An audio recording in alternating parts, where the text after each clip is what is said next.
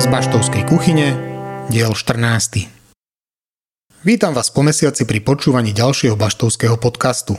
Tentokrát sa dozviete, čo sme pre vás pripravili počas januára 2023. Na úvod vás opäť vezmem do ďalekej histórie.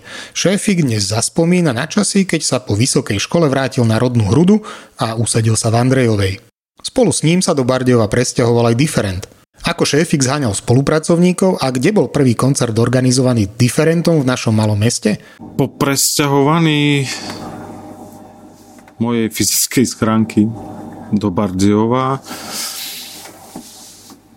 okrem toho teda, že som normálne pracoval v škole, som učil, tak som vlastne, čo sa týka diferentu, začal zisťovať, či sa niečo deje v meste a takisto som začal vlastne sa obzerať, že, že čo jak by vlastne mohli aktivity diferentu pokračovať v Bardejove. Tým, že som vlastne dlhé roky uh, bol odstrihnutý od, od života v meste, tým, že som vlastne fungoval v Bratislave prevažne, tak som nemal až také vlastne nové kontakty. V podstate moja generácia ešte spred môjho odchodu vlastne na vysokú školu uh, už nerobila nič, ale ako ne, nedialo sa v tomto smere skoro nič. Tak vlastne som začal objavovať uh, mladých ľudí, teda mladších ľudí odo mňa a zistil som, že vlastne partia hlavne okolo nebohého vláda Kačmara, že vlastne je to partia ľudí, ktorá uh, sem tam robieva nejaké koncerty a niečo sa tu deje a nejakým spôsobom som sa dal s nimi dokopy, respektíve uh, oni mi výrazne v tých začiatkoch pomohli rozbiehať veci v Bardejove. Čiže, e, čiže po nejakom čase začínalo to asi tým, že som zháňal nejakú aparatúru a, a, a začali sme vlastne robievať za pomoci Vláda Kačmara, za pomoci ešte zo pár ľudí, ktorí vlastne myslím, že ani nikto z nich tu už nežije v Bardejove. E, sme rozbiehali prvé koncerty to bol rok, ty, už teraz ani neviem čo, to bol rok možno nejakých 2004 2003 plus minus. Prvé koncerty a vtedy vlastne začínal aj pomaly sa rozbiehať s úvodným ročníkom Festival dokumentárnych filmov Jeden svet že to boli nejaké, nejaké roky 2004, 2005, 2006, kedy vlastne začala možno nejaká úvodná že nejaká úvodná taká nejaká aktívnejšia časť organizovania akcií v Bardejove. Samozrejme, teraz neviem, ale myslím, že prvý podnik, v ktorom sme my začali robiť bol asi Castela. Teraz sa tam už akože nerobí nič, ale to bol vlastne asi taký nejaký úvodný taká úvodná etapa aktivít diferentu v Bardiove. Koniec sentimentu, poďme na súčasnosť. Prvou januárovou akciou bola debata o kultúre a spoločnosti. Keďže sa tento rok v Bašte venujeme téme multikulturalizmus, šéfik si pozval do diskusie na túto tému Ferdinanda Hažlinského, Pala Hudáka a nášho spolubaštovníka Jonkyho alias Lukáša Jonova. Uh, tak dobrý večer. Ja som vám Feromaxina, som tu na domáci z Bašty a som rád, že naše, naše pozvanie prijali títo naše traja hostia. My by sme chceli vlastne celý tento rok nejako sa venovať ten téme multikultúrneho Bardejova a celkovo tejto témy aj, aj vlastne nasledujúce akcie v prebehu celého roka. Ak e, prežijeme faktúry z energie, e, by sme chceli robiť, tak e, v prvom rade by som teda ešte rád privítal vás, že ste došli a privítal by som našich hostí. Dobrý večer, prajem. V prvom rade chcel by som poďakovať za pozvanie Spočiatku som nevedel, že na čo ma pozýva, čo ja tu už poviem. keď som videl výraz, že multikulturizmus, som si povedal, čo to má spoločné s kulturistikou. Pozeral som sa do zrkadla a nič. no ale potom som pochopil, že jedná sa o kultúru. Takže na tú otázku môžem odpovedať si toľko, že multikultúra v podstate e, jednoducho sme nazdali súhrn viacerých kultúr, ktoré by mali navzájom spolupracovať a byť v symbióze, respektíve jeden druhého spoznávať a tak vlastne vytvárať e, tú dobrú atmosféru, pokiaľ sa dá. E, to sa vlastne deje celú históriu, pretože kultúra sa menila, rôzne národy boli kultúrne a miešalo sa to a to snáď až potom v ďalšom kole. Ja by som len toľko povedal, že to, ten multikulty v Bardejove, vôbec aj v historickom význame, najlepšie vysvetľuje samotný názov mesta. Zoberme si len akúkoľvek knihu. Nájdeme tam Bardejov, Bartfa, Bartfeld, Bardejov, Bardejov, Bardív, Bardejúv a tak ďalej. A stále je to to isté. To isté kráľovské slobodné mesto a to isté mesto, ktoré je zapísané na listine Svetového kultúrneho dedičstva práve pre tieto hodnoty toho spolunažívania a toho rozširovania, tých kultúr. Hej. A to, toto by malo byť ústredné posolstvo, na ktorom by sme mali budovať aj našu budúcnosť. Ku posolstvom sa dostaneme. Si som sa spýtal, že čo ťa prvé napadne, ale dobre, to je v poriadku. Lukáš? Tak dobrý večer. Uh v podstate to, čo tu zaznelo, je veľmi vystižné. Naozaj ten, ten multikulturalizmus, ako to spolunažívanie viacerých národov, etnik na, na malej ploche, ako, ako je Slovensko a nehorec Bardejove, ktoré je naozaj malé mestečko, je naozaj zaujímavé a je, je, je dôkazom toho, že ak tie rôzne etnika, či už sa na to pozrieme z dlhodobého alebo z krátkodobého hľadiska, nájdu tú spoločnú cestu k spolupráci, a k rozvoju, e, či už mesta alebo regiónu, tak e, dokáže to priniesť, e, dá sa povedať, že aj, aj, aj, aj zázraky v podstate, lebo naozaj ten Bardejov akokoľvek bol historicky významný, prišlo obdobie úpadku v podstate, ale napriek tomu dokázal aj skrze, skrze toho, že to bolo naozaj viacero či už náboženských alebo etnických skupín sa udržať a v podstate môžeme to povedať, že v dobrej kondícii, dobre, môžeme sa o tom baviť neskôr. Je, je to dodnes v podstate, takže ten multikulturalizmus je podstatný, e, vždy tu bol a vždy tu bude. Otázka je, ako sa k tomu postavíme my do budúcna a ako s touto témou budeme pracovať ďalej. Rozhodli sme sa, že debaty, ktoré organizujeme, budeme nahrávať a uchovávať. A tak je celkom možné, že keď nebudeme vedieť, čo s nimi, začneme ich zverejňovať a vy si ich budete môcť vypočuť. Sledujte naše sociálne siete, určite sa dozviete, ak sa k niečomu takému bude schýľovať. Keďže toho robíme málo, šéfik vymyslel na stredu zaujímavý formát. DJ stredy. To je formát, na ktorý som rozmýšľal už dlhšiu dobu. A to je za prvé. Za druhé, uh, väčšinou preto je to stredy jednak pretože že väčšinou piatky, soboty a iné dni, štvrtky, piatky, soboty máme väčšinou stále vybukované a sú tam nejaké iné typy akcií. To je za druhé a za tretie uh, je, ja mám pocit, že tá miestna elektronická scéna, alebo ja neviem, ako nazvať, hej, DJ-ská scéna, uh, nemala nikdy nejaký nejaký, ja neviem, či to nazvať smer, alebo nejakú takú nejakú systematickú podporu. A toto je vlastne toto je vlastne taký jeden z našich pokusov o to, aby, aby sme jednak podchytili ľudí, ktorí k tomu majú nejaký vzťah.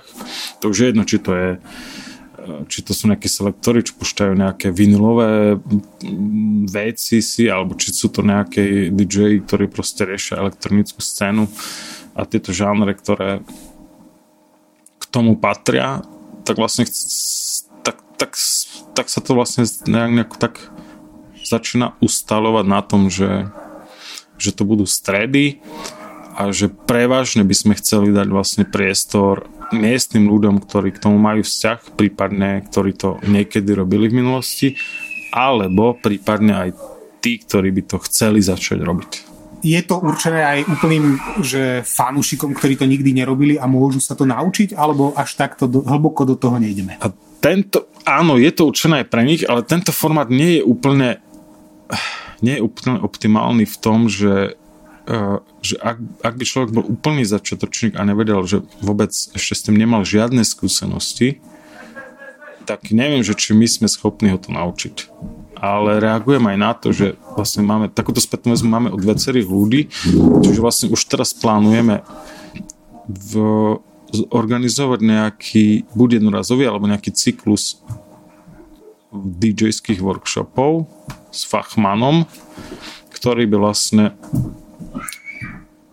na základe ktorého vlastne aj my vlastne by sme sa priučili vlastne tomuto, ja neviem, či to je remeslo, ale tomu, tomuto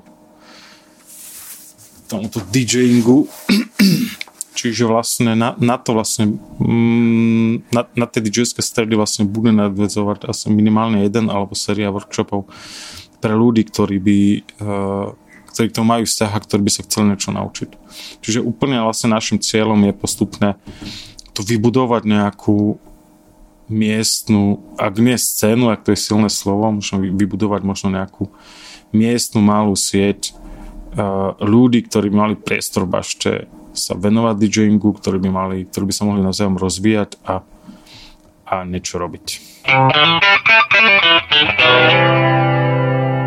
Priatelia, priateľky, vítate. Ja som veľmi rád, že som mohol zaradiť do svojho turnaje aj Bardejova, že som mohol prísť sem a že vás prišlo toľko. Je to fantastické, veľmi si to vážim. Mám kolegov, muzikantov, ktorí sú radi a búchajú šampanské, keď majú 15 ľudí na koncertoch v dnešnej dobe. A to aj Korben Dallas, ale týmto nehovorte. A som radi za každý, ja som rád, že je vás toľko. Super, vítajte ešte raz. Dúfam, že máte veľa času, ja ho mám vždy. Áno, určite spoznávate tento hlas. O tom nepochybujem. Tak ako začiatkom každého roka, ani tento rok to nebolo inak a my sme privítali Petra Konečného s jeho prednáškou Najlepšie filmy a seriály roka 2022. Ale nebolo to len o roku 2022. Bolo to aj 21 kvôli tomu, že ten rok 21 bol taký problematický pre niektoré filmy, že boli zablokované kvôli covidu a tým pádom sa začalo o nich rozprávať až v roku 2022. Dali sa aj niektoré vidieť až potom neskôr, takže bolo by mi ich ľúto úplne odstaviť, keď e, sú dobré a kvalitné a ich tam pomerne veľký balík dobrých vecí, takže bol to taký dvojrok, dá sa povedať, a, ale v rámci seriálu to bolo jednoduchšie, lebo tie mali jednoznačné bezproblémové uvedenia, takže tam to bolo jednoduchšie. Ale ten dvojrok filmov je teda zaujímavý, preto tých filmov bolo pomerne veľa a myslím si, že sa podarilo opäť ukázať, že tá kinematografia je tam moderná v tých jednotlivých krajinách stále má čo povedať a je veľmi, veľmi zaujímavé. Prednáška trvala takmer 4 hodiny. Koľko filmov si v rámci nej predstavil účastníkom? Tých filmov bolo podľa mňa okolo 80. Eh, ja to troška mením podľa toho, ako sa nad, na, nastavuje čas toho celé, lebo mám tam aj také, čo som neukázal. Ale okolo 80 filmov a okolo 25 seriálov si myslím. A plus eh, medzi tými 80 filmami je aj 10 eh, slovenských filmov z toho celého balíka slovenských filmov, ktoré vznikli za minulý rok. Čiže je to spojené aj so slovenskou kinematografiou z toho celého balíka a plus ešte nejaké reklamy pribudli na záver, aby sa to celé doplnilo v rámci toho audiovizuálneho tvaru že aký bol teda rok 2022 aj ten 2021. Mnohí si počas prednášky zapisovali názvy tých filmov, ty potom nejak zverejňuješ tie filmy, ktoré na tých prednáškach prezentuješ? Áno, keď skončí túr, teraz bude 15 miest, takže to, tu som, bašte som tak polovičke túr, niečo za polovicou, takže sa teším, keď to celé ako dobehne aj v tých ďalších mestách. Končím, tuším, práve v Piešťanoch, čo je pre mňa akože celkom symbolické kvôli festivalu, ktorý tam robím a v Piešťanoch, Piešťanoch to uzatvárame a potom asi dám dokopy celý ten balík a zverejním to niekde, niekde na, na, na kineme, alebo to pôjde aj jednotlivým organizátorom v rámci fanpageov a klubov, aby to dali do tej udalosti po prípade na stránky. Prezentoval si nielen filmy, ktoré sa dajú vidieť v kinách, ale aj na rôznych e, streamovacích spoločnostiach. Ktorá je podľa teba taká že top, že kde človek vie nájsť naozaj to najlepšie z najlepšieho? Podľa toho, čo hľadá. Keď hovoríme o seriáloch, tak si myslím, že tam ja mám teda, som veľmi obľú, veľký obľúbenec Apple TV, ktoré mám radšej ako Netflix, potom HBO, až potom nejak Netflix. A čo sa týka filmov, tak tam sú dobre tie slovenské platformy edisonline.sk a dafilms.sk, na ktorých je kopec filmov a hlavne Edisonline je teda obrovský balík, tá knižnica je naozaj veľká knižnica festivalových a oceňovaných filmov z celého sveta, kde sú pomerne aj nové veci. A potom samozrejme tie klasiky, ako, ako ten balík tých streamovacích služieb, ako Apple TV, HBO a Netflix samozrejme. Prezentoval som pomerne veľa filmov z Netflixu, ale sú to práve tie filmy, ktoré sú veľmi často stratené v tej ponuke toho celého balíka. A veľa ľudí s Netflixom má ten problém, že, že 3 hodiny vyberá niečo, na čo sa potom 2 hodiny hnevá. A, a to, je, to je zásadný problém toho celého a preto ja by som bol teda veľký fanúšik, keby Netflix neuvádzal len tie najpozeranejšie, ale práve tie najviac stratené a najmenej objavené filmy. Keby to nazvali, že nie, že nepozerané, aby to nebolo devastačné pre tie filmy, ale nazvali by to také, že uh, skryté filmy Netflixu, alebo tá odvrátená strana Netflixu, alebo tajomný svet Netflixu, už by to ľudí zaujímalo a už by sa tam dostali veci do povedomia ľudí, ktoré ani nevedia, že na tom Netflixe majú a o takých som prednášal. V rámci prednášky si spomenul aj peťku najsledovanejších filmov na Slovensku.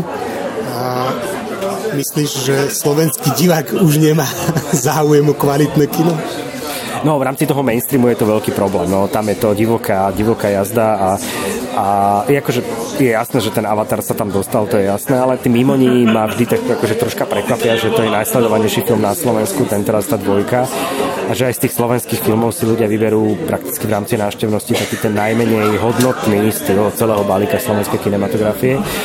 Takže mm, áno, žijeme dobu, kde sa vyhľadáva jednoduchosť, má to aj svoje rácio, má to asi aj svoju logiku, ale ja mám problém s tým, že tých ľudí, ktorí chcú viac, mám pocit vnútorný, ale aj um, empiricky jasný, že že ubúda tých ľudí a hlavne je to dané tým, že z tejto krajiny odchádza pomerne veľa mladých ľudí, ktorí by mali náplňať kina a naplňajú v Čechách napríklad, alebo niekde, kde študujú v zahraničí. A to mi je strašne ľúto, lebo tá kritická masa, tí ťahači sú veľmi dôležití, práve tí, ktorí prebudia toho človeka na tom intráku, ktorý je niekde na, za Xboxom, alebo sa učí, nebodaj, alebo, alebo pozera Netflix, že poďme do kina na niečo a títo ťahači, ktorí brali tých troch, štyroch kamarátov do tých filmových klubov na nejaký film, tak tí odtiaľ to odišli a tí ťahači zostali bez nich. A to je problém.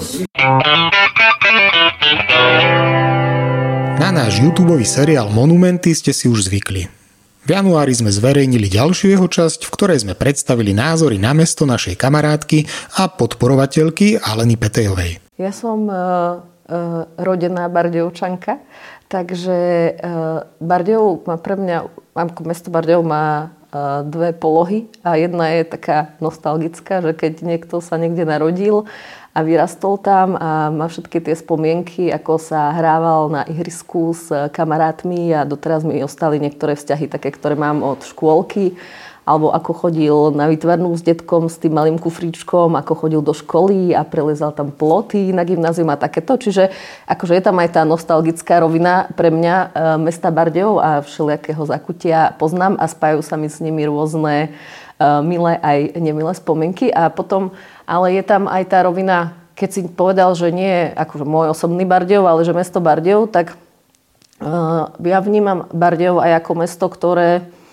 podstate tým, že ja som vyštudovala architektúru a urbanizmus eh, a teda sa tomu aj venujem, tak vnímam Bardejov ako mesto, ktoré má v tomto smere akože vysokú hodnotu architektonickú. Však asi každý vie, ak to nevie, tak by si mal zapamätať, že Bardejov je súčasťou UNESCO kultúrneho prírodného detictva od roku 2000. Dúfam, že som nepovedala zle, ale, ale sme tam aj preto, lebo uh, máme brutálne zachovalé ako keby to centrum mesta, stredoveké hradobné opevnenie, všetky tie bašty a tak ďalej. E, plus samozrejme do toho spadá aj časť židovského suburbia. To je jedna dôležitá časť e, zápisu. Prečo sme tam? Lebo tiež máme zachovalú ako keby časť e, toho židovského predmestia. No a to, toto možno, že toto som si možno ako dieťa alebo ešte ako možno aj nejaký študent nie tak veľmi uvedomovala. Keď niekde žijete, tak práve, že tento nadhľad zase podľa mňa nemáte nad tým mestom, že toto sa mi začalo javiť asi až neskôr, jednak možno aj na škole, ale jednak keď potom prichádzate aj so známymi alebo s kamarátmi alebo s nejakou vzdialenou blízkou rodinou do Bardiova a ich tu vodíte, že tí ľudia ako keby toto vnímajú, hej, že, že túto architektonickú kvalitu. Takže sme mesto s nejakou architektonickou kvalitou z minulosti, ale zároveň sme mestom s, e, e, by som povedala, akože takou architektonickou nekvalitou v súčasnosti. Ak si chcete vypočuť celý diel monumentov, stačí kliknúť na YouTube kanál Differentu. Posledný januárový event, ktorý sme organizovali, bol Bazár v Bašte. Počas dňa sa na ňom zúčastnilo takmer 50 ľudí. Dostali sme množstvo nápadov a postrehov, ktoré sa budeme snažiť zapracovať do ďalšieho bazáru. Akcia to teda nebola ojedinelá a chceli by sme v nej pokračovať. Najbližšie bude už poslednú februárovú sobotu. Ak vás bazár zaujíma, sledujte naše sociálne siete, kde sa dozviete viac. Okrem už spomínaných akcií samozrejme pokračujeme s kinom Kameň, cvičíme jogu a tancujeme salsu. To už je zo 14. pokračovania podcastu z Baštovskej kuchyne naozaj všetko. Počujeme sa opäť o mesiac.